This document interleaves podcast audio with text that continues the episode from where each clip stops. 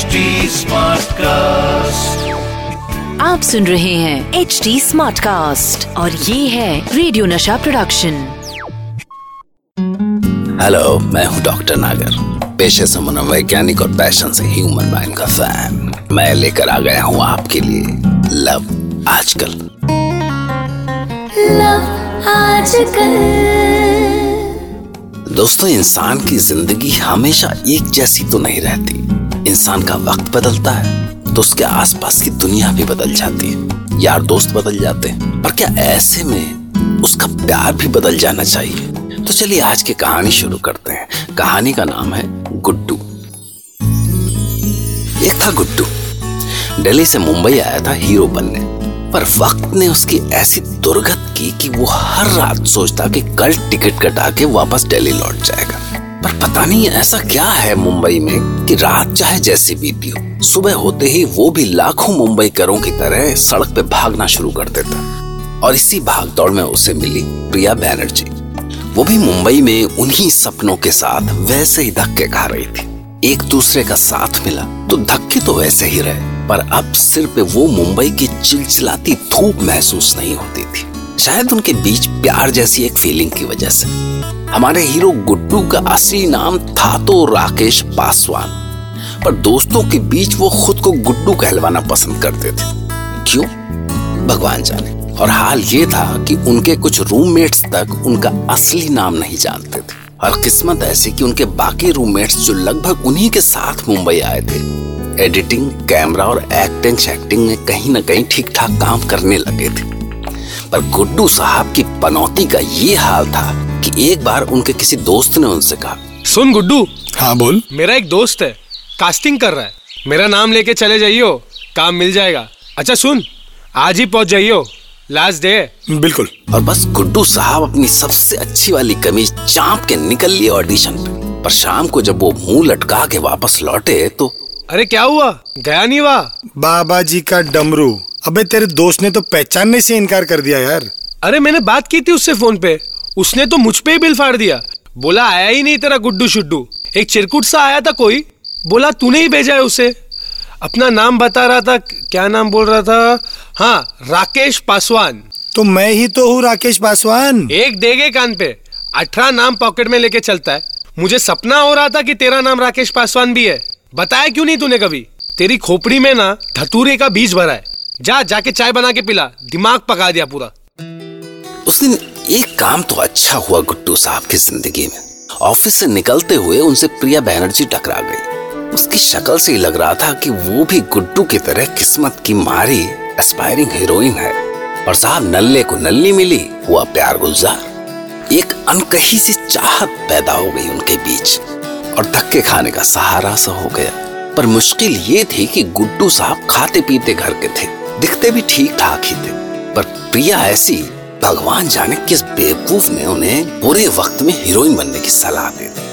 मतलब रंग इतना गाढ़ा हो तो कम से कम किस्मत तो रेखा और काजोल जैसी लेके आनी थी ना। तो अब इस राम मिलाई जोड़ी का फ्यूचर क्या था? एक शाम जुहू बीच की नरम रेत पे बैठे गुड्डू साहब बड़े इमोशन से प्रिया के साथ बैठे सनसेट देख रहे थे। गुड्डू, क्या सोच रहे हो? हम्म, सोच रहे हैं कि देखो प्रिया, मेरा तो मतलब लड़कों की तो कुत्तों जैसी किस्मत होती है, पर मेरे ख्याल से तुम कोई राइटर या या असिस्टेंट डायरेक्टर पकड़ लो। उनकी उनकी ना रेगुलर कमाई होती है, तो वो तुम्हारा खर्चा उठाते रहेगा। और और मतलब शादी नहीं करनी उससे, बस। क्या समझा तुमने मुझे? मुझे बताओगे क्या करूँ कैसे करूँ? तुम जाके जिगलो बन जाना, स्टूपिड। अरे पर पर प्रिया मेरी मेर, मेरी बात तो सुन लो। भाड़ में गई बात, क्या समझते हो तुम खुद को? आज के बाद कभी शक्ल मत दिखाना। क्या समझा था मैंने तुम्हें? क्या निकले तुम, छी। प्रिया पैर पटकते हुए वहाँ से निकल गई और गुड्डू साहब के कान में समंदर की लहरें थपेड़े मारती रहीं। और फिर गुड्डू साहब उठे और निकल गए अपनी उसी जिंदगी में।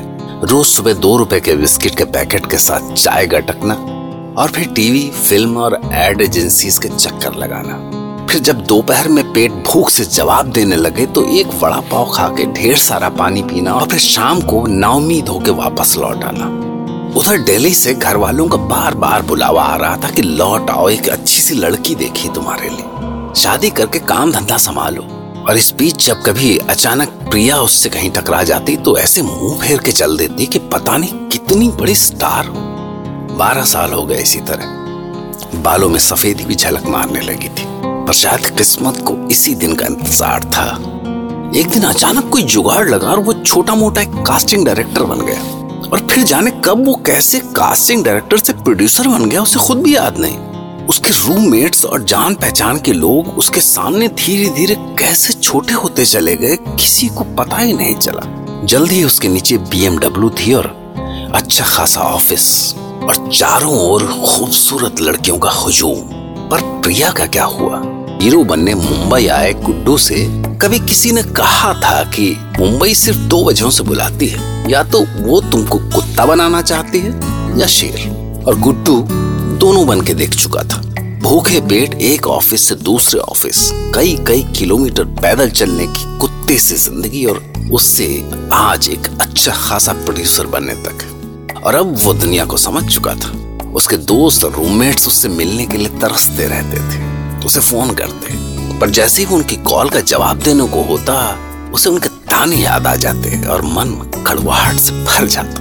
और अगर किसी दिन अचानक वो उससे रास्ते में टकरा जाते तो वो मुस्कुरा के बोलता, अरे एक्चुअली टाइम नहीं मिलता यू नो, उधर चैनल वाले परेशान किए रहते हैं और इधर फाइनेंसर।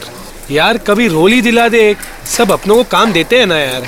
अरे क्या बात करते हो यार, तुम्हारे लिए तो जान हाजिर है, कम एनी टाइम, ऑडिशन दे दो बस। हमारा भी ऑडिशन लेगा तू? अरे मैं नहीं यार, चैनल वालों को चाहिए होता है, समझा तो कर। जल्दी ही सब यार दोस्त समझ गए कि ये बड़े लोगों के यार भी बड़े लोग ही होते हैं। जाने दे यार, गुड्डू बदल गया साला, बड़ा आदमी हो गया है, पैसे वालों का यार है वो, हमें कहाँ पूछेगा। पर सोच, साला गुड्डू प्रोड्यूसर, कमाल है, मतलब बंदर के हाथ में उस्तरा आया है तो अब हमें ही छिलेगा। और क्या, हमने भी तो बहुत ली उसकी, गर्लफ्रेंड हमारी आती थी, चाय उससे बनवाते थे, अबे गुड्डू ये कर दे, अबे गुड्डू वो कर दे। और और उसकी गर्लफ्रेंड का क्या नाम था? प्रिया। गरीब की जोरू सबकी भौजाई। पर एक दिन एक दोस्त अचानक बड़ी धमाकेदार खबर लेके आया। अबे मयंक, खबर सुनी तूने? गुड्डू ने उस प्रिया से शादी कर ली। प्रिया से? अबे ना शक्ल की ना अकल की, अबे उसे तो हजार लड़कियां घूमती थी उसकी चारों ओर यार। मतलब इतना बड़ा प्रोड्यूसर प्रिया के साथ, साला पार्टी शार्टी में कहीं साथ ले जाएगा तो क्या इज्जत रहेगी। यही सब मैंने पूछा उससे, आज बड़ी देर तक बैठा रहा साथ, सेंटी हो गया था साला, रुका ही नहीं, बोलता गया बोलता गया। यार संजय, मैं तो मैं तो भूल ही गया था यार प्रिया को। फिर एक दिन मुझसे मिलने आई वो, काम मांगने। मैं बोला उस दिन थप्पड़ मारा था याद है? सुन के उसकी आंखों में आंसू आ गए। कुछ नहीं बोली, बस उठ के चली गई। फिर मैंने सोचा उस दिन उस दिन क्यों मारा था थप्पड़ उसने मुझे। तब समझ आया कि शायद वो मुझे अलग तरीके से देखती है। तभी तो जब मैं बोला कि बहुत मुश्किल है स्ट्रगल, खर्चे निकालने के लिए किसी को बॉयफ्रेंड बना लो, तो तो गलत बोला था यार।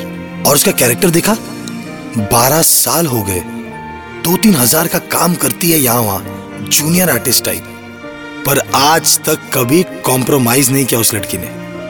बस मुझे लगा कि एक से एक आर्टिस्ट मेरे चक्कर लगाती है ना, तरसती हैं एक पर्सनल मीटिंग के लिए, पर्सनल मीटिंग विद प्रोड्यूसर। बस यही सोच के प्रिया से शादी कर ली मैंने, क्योंकि क्योंकि उसको एक प्रोड्यूसर से नहीं, ये इस गुड्डू से मतलब था। दोस्तों, इंसान बदलता है, कदम कदम पे बदलता है, पर अगर कभी अच्छे के लिए बदल जाए तो दुनिया में उससे अच्छा क्या है। और दोस्त, बड़े लोग तो बहुत मिल जाएंगे दुनिया में, पर गुड्डू कितने मिलेंगे। तो दोस्तों, ये थी गुड्डू और प्रिया बैनर्जी की कहानी। तो दोस्तों, इंसान अक्सर बदलता है, कदम कदम पे बदलता है, पर अगर कभी अच्छे के लिए बदल जाए तो दुनिया में उससे अच्छा क्या है। और दोस्त, बड़े लोग तो बहुत मिल जाएंगे, पर गुड्डू कितने हैं इस दुनिया में, सोच के देखिए। तो दोस्तों ये थी हमारे गुड्डू और प्रिया बैनर्जी की लव स्टोरी। सुनते रहिए लव आजकल, फिर वही दीवान की लव आजकल।